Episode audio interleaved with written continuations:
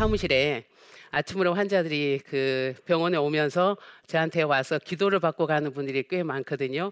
그들은 한결같이 어떤 생각을 갖고 있는가 하면 어, 병원에 들어올 때쯤 되면 병원 현관 문을 들어오면서 어, 고민이 생긴 거예요. 그 오자마자 금식하고 와서 어, 체열을 하죠. 체열 제일 먼저 하는 게 어, 체열을 해서 내 몸의 상태가 지금 어떤가 그리고 그 혈액에 어, 무슨 암세포나 이런 게 증가했나 감소했나 이게 관건이에요. 그래 들어올 때 이제 답답하고 그 어, 마음이 편치 않을 때 저희 사무실에 와서 저한테 기도받고 갈 때 정말 간절히 오늘 그 수치가 정상이 되게 해달라고 기도해주고 그 다음에 이제 정상이 되고 수치가 감소됐다 그러면 정말 기쁨으로 또 병원 문을 나가는 그 우리 환우들을 보게 됩니다. 그때 제가 굉장히 저도 기분이 좋고요. 그렇지 않아서 이제 또 반복되는 입원을 하고 또 재수술을 하고 또 항암 치료를 하고 이런 고통을 겪을 때 어, 이제 외로워지기 시작한 게 점점 더 이제 심해지기 시작합니다. 그리고 어, 뭐 며칠 있다가 태어난 게 아니라 때로는 어, 반복돼서 치료받는 기간이 1년이 될 수 있고 2년이 될 수 있고 그렇잖아요. 그러다 보면 병원에 와서 입원을 하다 보면은 때로는 환자들이 이런 얘기를 해요. 어, 목사님, 제가 그 지방이 그 어, 저희 집인데 요즘은 제가 교회를 그 나가는 교회를 안 나가고 있습니다. 그래서 제가 깜짝 놀래가지고 왜 그런가 하고 물어보면은 어, 그 우리 성도님들이 상처를 준다는 거예요. 그래서 도대체 어떤 상처를 주셨을까 이걸 물어봤더니 어, 위로를 하고 있지만 우리는 잘하고 있는 거예요. 위로를 해주고 걱정해주고. 근데 그런 말도 자주 듣다 보면 이 환자들에게는 부담이 온다는 거예요. 그래서 병상에 오래 누워 있다는 것은 이제 그 사회적으로나 또 그 상실감을 갖는 경우가 많아요. 특히 가장인 남성일 경우에는 직장 생활을 해야 되고 돈을 벌어야 되고 가족을 부양해야 되는 입장에서 이제는 어, 자기가 돌봄의 대상으로 전락이 돼 있는 거잖아요. 이제 돌봄의 대상으로 전락됐다는 것은 우리 사람들에게 정말 어, 그 자기의 그 위치가 땅에 떨어졌다는 그런 그 슬픔을 안고 있는 그런 분들이에요. 그래서 이제 이런 분들을 돌볼 때 그 우리들이 조심해야 될 부분이 무엇인가 이런 것도 있고 그것을 알기 위해서는 이제 병원이 어떤 곳인가를 좀 알아야 될 것 같아요. 그래서 저는 오늘 이 시간에 너무나 쉬운 거지만 여러분이 너무나 잘 알고 있지만 병원이 어떤 곳인가 이것을 좀 어, 그 얘기를 나누고 싶습니다. 어, 우리 예수님께서는 어, 그 마태복 25장 36절에 여러 가지를 돌봤지만 특히 어, 내가 너에게 병들었을 때 돌아보았다 이 말씀이 있죠. 그래서 예수님은 그 또 치료의 그 대의사셨잖아요. 그래서 또 그 한 말씀 보면은 25장 40절에도 보면은 어, 주님은 도대체 어떤 분들을 우리에게 돌보기를 원하셨나? 그것은 어, 가장 그 지극히 작은 자. 그것은 바로 질병 속에 있는 환우가 아닌가 생각이 들어요. 우리가 돈이 없어도 그 또 명예가 없어도 그런 얘기 들었죠. 그 돈을 잃으면 어, 조금 잃은 것이요. 명예를 잃으면 많이 잃은 것이요. 그 다음에 건강을 잃으면 예, 다 잃은 것이다. 이런 것처럼 질병 중에 있는 사람이 아마 가장 작은 자가 아닌가 이런 생각을 해봅니다. 그래서 이런 분들을 돌볼 때 우리는 이 강의를 통해서 여러분은 새로운 병원 문화를 어, 창출해 나갈 수 있는 좋은 신방자가 될 수 있을 줄 믿습니다. 그 2015년도에 뭐가 있었죠? 어, 메르스. 메르스 대단했죠. 저는 메르스를 경험하면서 삼성의료원에서 메르스를 경험하면서 참 저희 병원이 참 훌륭하고 좋은 병원이고 의료진들에 대해서 감동을 참 많이 받은 경험을 하고 있습니다. 어, 감염이 이렇게 되, 될 수밖에 없는 것은 여러분 병원은 어느 환자나 다 들어올 수 있잖아요. 근데 그 메르스 환자라고 누가 나는 메르스 환자예요. 그러고 들어온 사람 없잖아요. 근데 이분이 들어와 가지고 가는 데마다 이제 뒤에 알고 보니까는 동선을 따라서 감염이 될까 봐 그 굉장히 어, 문제가 됐는데 어, 그분으로 인해서 그 저희 병원의 의료진들이 감염이 되는 것은 보니까는 그 몸을 아끼지 않고 적극적으로 그 환자를 돌보는 것 이런 데 제가 감동을 받았고 저도 그때는 그 어, 집하고 그 병원 밖에 그갈 수가 없었어요. 처음에 그 메르스 그 사태 그 일어나기 전에 뭐 언니들도 우리 집에 와라 또 친구들도 놀러 와라 그러더니 메르스가 터지고 그 매스컴이 점점 심화되니까는 오란 소리가 한 사람도 없고 그 다음에 이제 카톡에 올까봐 이제 카톡도 위로 카톡이 막 위로 문자가 오더니 그것도 하나도 없어진 거예요. 그래 점점점 제가 외로워지기 시작했는데 교회에서도 우리 또 그 연세 드신 우리 그 선배 목사님께서 저더러 경고를 합니다. 오면 안 돼. 그래도 만약에 목사님이 그 그게 그 나오면 우리 우리 전체가 다 격리돼야 되잖아. 그래서 네 알겠습니다. 그래가지고 한 주 정도 안 가니까 좀 편하고 좋더라고요. 근데 두 주 세 주 한 달 두 달 못 가니까 그것도 힘들었 고요.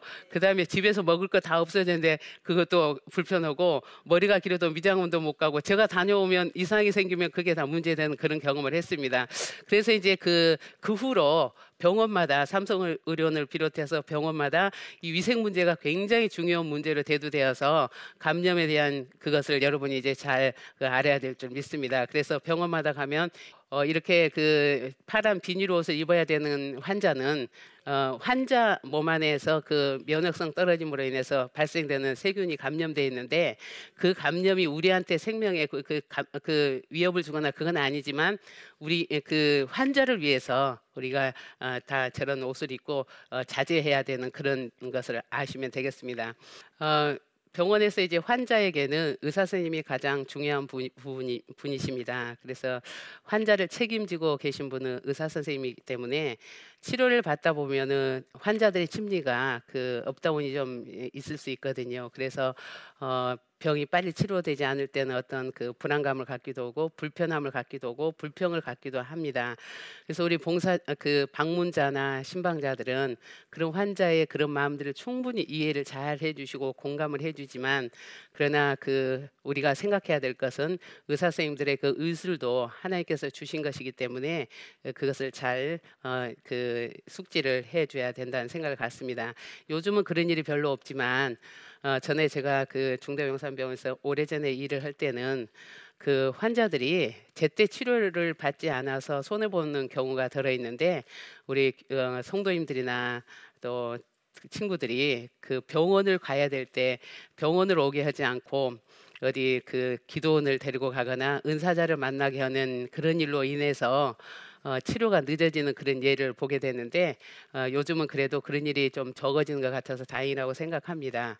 간호사가 있는데요. 간호사님은 그 환자 곁에 더 가까이 있으면서 어, 환자의 그 건강 상태를 점검하고 어, 또 환자에 대한 긴급한 도움이 필요할 때는 어, 저희들이 봉, 어, 가족이나 이런 분들이 간호사님한테 얘기를 하면은 또 의사 선생님한테까지 다 반영이 돼서 치료를 잘 받게 되는 그런 가장 중요한 일을 가까이서 하는 분인 것을 잘 알고 계실 줄 믿습니다. 그 요즘은 옛날하고 달라서 웬만하면 우리 환자들이 그 가족들이 돌보 는 그런 그 경우보다는 핵가족 시대가 돼가지고 간병인을 좀 많이 쓰는 거 아시잖아요. 예, 그래서 그 간병사들은 저기 기록하는 것처럼 어, 그 유급으로 봉사하는 사람들이지만 이분들도 다 전문 교육을 받아서 환자를 잘, 돌, 잘 돌보는 그런 분인들이기 때문에 그분들을 대할 때도 항상 인격적으로 따뜻하게 잘 대해 주실 수 있기를 바랍니다. 그 다음에 이제 그 병원에 저희 그 복도에서 이제 본관에서 안병원까지 가면은 어, 복대에서 자주 만나게 되는 게 환자를 이송하는 어, 선생님들이세요. 그래서 이송 요원이라고 얘기하는데 어, 저희 그 봉사자들이 그, 그 교육을 제가 잘 시켜야 될 때가 있는데 어떤 교육을 시킨가 하면은 복도를 다닐 때 항상 오른쪽으로 우측으로 그래서 그 이송원들이 환자를 이렇게 모시고 다니는데 피해를 주지 않도록 그렇게 얘기를 하고 있습니다. 저 사진 보시다시피 그 아, 지금 환자를 지금 모시고 가는 거잖아요. 그래서 가운데로 신방 오신 분들이 어떨 때 보면은 세 명, 네 명이 가운데 이렇게 딱 대화를 하면서 가면 그 비켜주세요, 비켜주세요. 그러면 못 듣고 자기 대화에 도취해 가지고 가는 걸 보면 예, 이런 것도 여러분이 알아놓으면 좋을 것 같습니다. 그다음에 이제 중환자실은 여러분 참 그 가장 힘든 곳이잖아요. 환자가 이제 위독하거나 집중적인 치료가 필요할 때 입원하는 곳인데 어, 일반 병동보다 그 더 많은 의료진들에 의해서 치료를 잘 받고 있는 곳입니다. 그래서 이제 여기에 있는 그 환우를 그 문병 오시면은 정해진 시간 외에는 들어갈 수 없다는 것을 잘 어, 아시고 어, 일반 병동에도 면회 시간이 다 있기 때문에 면회 시간을 잘 이, 이 용을 해줬으면 좋겠습니다.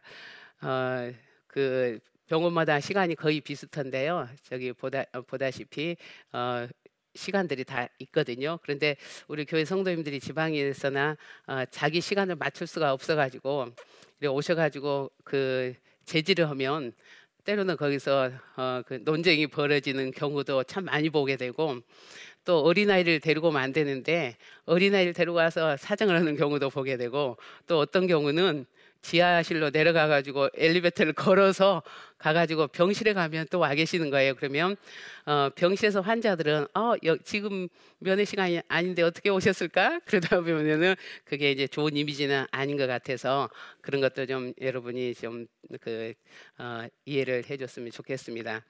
이제 여러분이 환자를 만났어요. 병실에 오셨어요. 병실에 오시면 어, 1인실이나 1인실 같은 경우는 그 괜찮지만 예배를 드려도 되고 그러지만 2인실이나 다인실에서는 조심해야 될 부분이 참 많다고 생각합니다.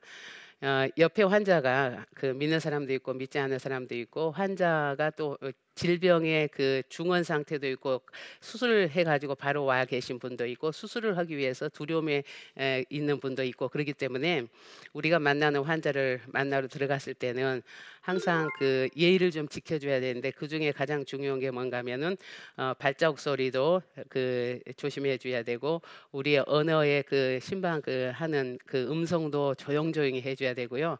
그다음에 또 환자를 만나러 갈 때는 우리 그 어, 의상이나 화장 이런 것도 너무 찐하지 않게 하고 또 환자들은 소리뿐만 아니라 냄새도 민감하기 때문에 어, 그 짙은 향수나 이런 것도 좀 상가해 주시고 이렇게 들어가면 될 것 같아요. 그리고 환자들은 그, 그 대부분이 어, 예배를 드려줘야 좋아할 것이라고 생각하지만 그렇지 않습니다. 어, 예배는 하나님께 드리는 거잖아요.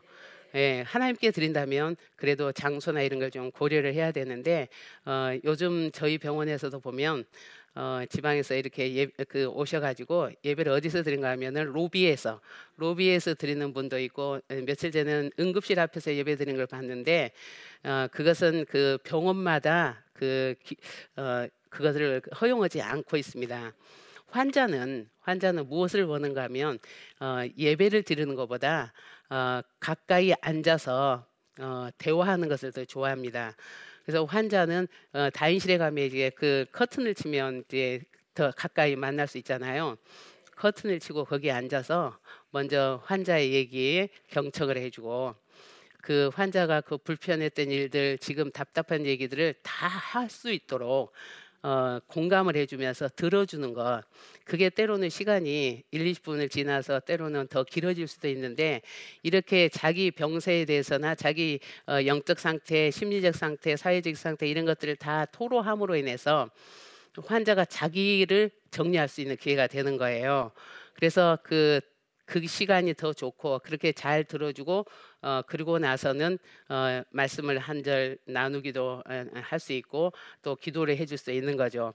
어, 지방에서 오시면 대부분이 그 봉고차로 하나 가득이 타고 오셔가지고 열 명이 넘거든요. 그 그렇게 하면은 병실을 못 들어가고 그래서 이제 열 분이나 이런 분들이 스무 명씩 이렇게 해가지고 복도나 어, 그런 공간에서 예배드리면 예전에는 그런 모습을 보면 사람들이 그냥 좋게 생각을 했어요. 그 그랬는데 요즘은 어느 종단이 됐건 그렇게 하지 않습니다. 그리고 기독병원이라고 해서 그런 것을 허용하지는 않고요. 그렇기 때문에 신방을 할 때는 어, 우리 교회 권사님들 누가 편찬 다르면 다 오고 싶죠. 다 가고 싶고 그렇지만 어, 제 생각에는 어, 카드 같은 걸 하나씩 써서 또 아니면 그 카드 하나에 여러 성도님들이 위로의 글을 써서 목사님께 들려 보내서 어, 보게 한다면 좋을 것 같고요. 어, 두 명이나 세 명 정도가 오셔서 아까 얘기했지만 병실에 가까이 들어가서 만나주는 그게 더 효율성이 있지 않을까 이렇게 생각하고요. 이렇게 카드에 말씀이나 이렇게 위로의 편지 같은 걸 하나씩 보내주면 환자들은 그걸 너무 좋아해가지고 어떨 때는 자랑으로 다 위에다 얹어놓고 있는 거예요. 그러면서 제가 가면은 이거 우리 교회에서 했다고 우리 병원에 그, 우리 목사님 이렇게 써서 보내주셨다고 이렇게 자랑하고 이런 걸 볼 때에 그런 것도 도움이 되지 않을까 생각 합니다. 그리고 이제 기도에 대해서 이제 말씀드리면 기도는 어, 그 미사오구를 좀그 하지 않고 미사오구보다는 어, 더 간절성과 진실성을 가지고 어, 기도를 해주는 게 좋을 것 같아요. 그래서 저는 우리 봉사자들한테 환자 기도할 때 2분 이상을 넘지 않게 해줍니다. 어, 어느 날은 제가 이제 그 봉사자들한테 이렇게 교육을 시켜놓고 어, 어, 기도 너무 길게 하지 말고 미사오고 하지 말고 그것도 기도 중에 성경 인용을 뭐 하나 정도는 할 수 있지만 그렇게 많이 하는 거는 좋지 않은 거라고 가르쳤는데 오래 전에 얘기지만은 어 제가 병실을 어 어느 목사님이셨어요. 제가 아는 목사님이셨는데 들어갔더니 목사님께서 발자국 소리를 듣고 지금 우리 봉사자가 기도하고 있는데 눈을 뜨고 저한테 이렇게 윙크러는 거예요. 그 말이 뭔가 하면은 들어주고 있다는 거예요. 기도를 들어주고 있는 거예요.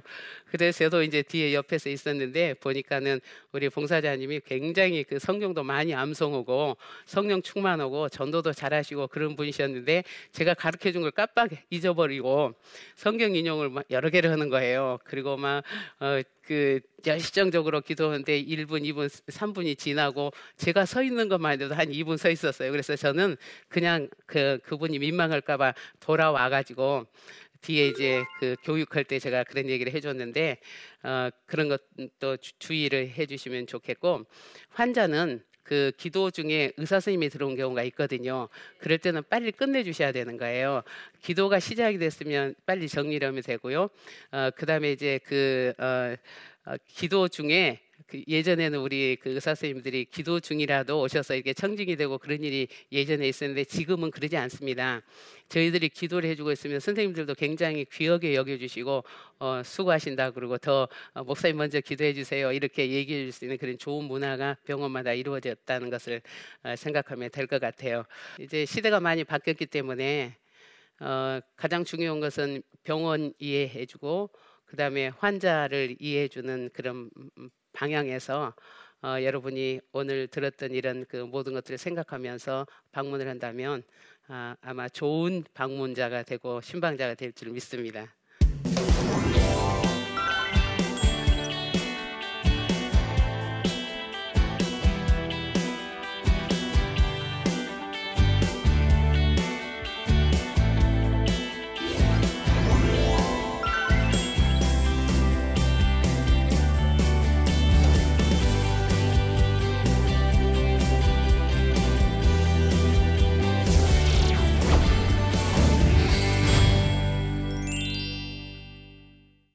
어, 제 강의를 듣고 질문 주신 분이 계십니다. 질문이 어떤 질문이 한번 보실까요? 네. 어, 원목으로서 병원에서 목회를 하면서 가장 힘들었던 순간과 어, 가장 보람 있었던 순간이 언제인가요? 어, 병원에서 일하면서 힘들다는 것은 제가 하나님께서 주신 긍휼의 마음이 있어서 환자를 대하는 것은 어떤 상황에서도 괜찮았어요. 그런데 좀 힘들다는 것은 이제 병원에 솔직히 예배실이 있었으면 이런 생각이 들어요. 예, 예배실이 없어서 어, 웬만한 병원에 그 다 강당을 사용할 수 있고 어, 예배실이 있는데 저희 삼성의료원 같은 경우는 지금 별과 사층 직원 식당에서 예배를 드려서 언젠가 교회 병원에서 배려가 있다면 강당이나 예배실이 좀 준비되면 좋겠다는 그런 생각을 해보고요. 그다음에 보람 있다는 보람 있었던 순간 같은 거는 어, 정말 어, 환자들이 저를 만나서 힘을 얻고 또 기도받고 어, 기뻐하고 그다음에 어, 복음을 전했을 때 그 온 가족들이 또 주님 앞으로 나오는 그런 일들 무엇보다도 환자가 저를 만나서 위로받는 일, 격려받는 일, 이게 저의 존재 가치가 아닌가 이렇게 생각을 해봅니다. 어, 병원에서 수없이 많은 환자들 만나셨을 텐데 어, 가장 기억에 남는 환자가 있다면 소개해 주세요. 어, 아는 권사님의 남편이 중환자실에서 이제 생을 마감하는 그런 시간이었어요. 임종이 다가온 시간이었는데 제가 환자를 만나다 보면 어, 대강 얼마 남지 않았다는 의사 선생님의 소견을 듣고 그때쯤 되면 제가 가족들에게 전화번호를 알려주고 어, 24시간 그 온콜입니다. 부르면 제가 가서 돕, 어, 돕게 돕고 있거든요. 그런데 이제 그 어느 날 어, 권사님 전화가 왔어요. 목사님 얼마 남지 않은 것 같아요. 그러면 그때만 해도 제가 조금 잘 몰랐을 때 지금 같으면 산소 포화도가 얼마냐 뭐 혈압이 얼마냐 이래 보면 되는데 그 얘기 듣자마자 이제 저는 달려오고 그런 일이 있었어요. 근데 그때 제가 마음 가운데 어, 새벽 2시 정도 됐는데 느낌이 좀 있는 거예요. 이렇게 빨리 가지 않아도 될 때가 있고 빨리 가야 될 때가. 근데 그날은 제가 서둘러서 좀 빨리 가고 싶은 마음이 들었어요. 그래가지고 가서 봤는데 어, 아직 임종이 임박하진 않았지만 어, 아드님하고 권사님과 또 아들의 친구와 이렇게 셋이서 중환자실에 안에 있는 1인실 방에서 제가 이제 임종 예배를 드린 거예요. 그냥 조용히 찬양도 또 귀에 대고 하나님의 말씀도 전해주고 또 천국에 대한 소망도 들려주고 그렇게 하고 있는데 어 그리고 시간이 지나는데도 어 임박한 시간이 아니고 제 생각에 내일 아침까지 그 지탱을 할 수 있을 것 같은 그런 그 모니터상도 그렇고 환자 상태가 그런 상황이었어요. 그래서 제가 예배를 마치고 나오면서 어, 우리 권사님과 아드님에게 무슨 얘기를 했는가 하면은 어, 아버님께서 그 아마 내일 아침까지 내일 아침에 제가 올게요 그랬어요. 내일 아침에 제가 일찍 올게요. 그러면서 제가 나왔거든요. 근데 제가 또 이제 음성이 좀 크다 보니까 환자가 혼수 상태였는데도 그 소리를 들은 것 같아요. 그런데 제가 나오는데 문을 열고 들어오는데 산소 포화도나 모든 게 아까 그 그렇게 어, 나쁜 상태는 아니었는데 제가 나오면서 돌아서는 순간 갑자기 떨어지기 시작하는 거예요. 산소 포화도가 갑자기 90에서 70으로 40으로 떨어지고 그 상태가 임박해 오는 걸 느끼고 나가다가 다시 들어왔어요. 다시 들어와 가지고 어, 가족들한테 그런 얘기를 했어요. 아버지께서 어, 하나님께서 아버지를 부르실 것 같다. 그러면서 다시 어, 하나님의 나라에 대한 그 말씀을 전하고 기도해주고 있는 동안에 숨이 진 거예요. 그래서 모니터상으로 숨이 끊어지는 걸 보고 어 이제 우리 의사 선생님께서 선언을 했어요. 몇십 몇 분의 예, 그 하나님 나라 간 것을 얘기를 해주셨는데 그래서 마무리 그 정리를 예배를 해드리고 나오는데 아드님께서 저를 따라 나오는 거예요. 따라 나오면서 아드님의 말에 제가 깜짝 놀란 거예요. 아드님께서 무슨 얘기를 하는가 하면은 목사님 저희 아버지께서 성격대로 가신 것 같아요. 그러는 거예요. 그래서 아버지 성격이 어떠셨냐 그랬더니 아버지께서 남에게 신세진 것을 굉장히 싫어하셨대요. 근데 아까 목사님께서 내일 아침에 올게요 그러니까 내일 아침에 고생하시지 목사님 고생하시지 않게 하시려고 천국을 떠나신 것 같다. 제가 그 얘기를 아드님께서 한다는 게 제가 참 감동이었어요. 근데 사실은 제가 어, 많은 임종 환자를 돌보면서 어, 느낀 게 있어요. 그게 뭔가 하면은 어, 우리가 죽음에 임박해서 죽어갈 때에 우리 자신이 어느 정도 어, 컨트롤이 된다는 것. 그건 뭔가 하면은 이따 뒤에서 얘기하겠지만 어, 임종이 다가왔을 때 청력이 있잖아요. 다 듣고 있고 그다음에 하늘의 소망을 갖고 있는 사람. 근데 대부분이 죽음 앞에서 자기 생명을 연명 더 연명하고 싶은 그런 마음으로 자기 생명 이렇게 붙잡고 있다가 어떤 평안이 오고 하나 하늘의 소망이 있으면 이게 놓는 경우가 있거든요. 그래서 그분이 이렇게 의지적으로 자신을 놓은 것 같아요. 그것은 바로 천국에 대한 이게 소망과 하나님께서 눈을 열어주셔서 그렇게 가셨다는 생각을 제가 갖고 지금도 그 아들의 그 말이 참 기억에 많이 남고 있습니다. 여러분 강의를 잘 들으셔서 감사합니다. 유익이 되셨나요?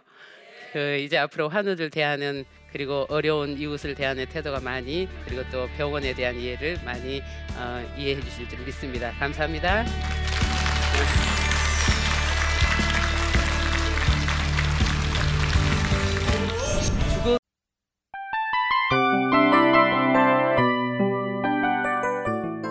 이 프로그램은 청취자 여러분의 소중한 후원으로 제작됩니다.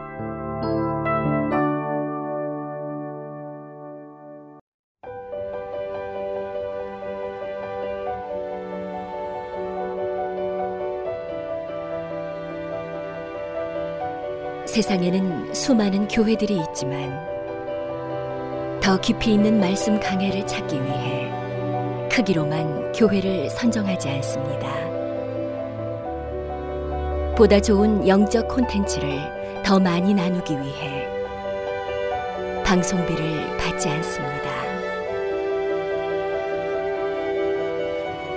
1년 365일 복음만 전하고 싶어서 우리는 광고를 하지 않습니다. 온누리의 복음을 땅끝까지 CGN TV와 함께 땅끝 선교사가 되주세요.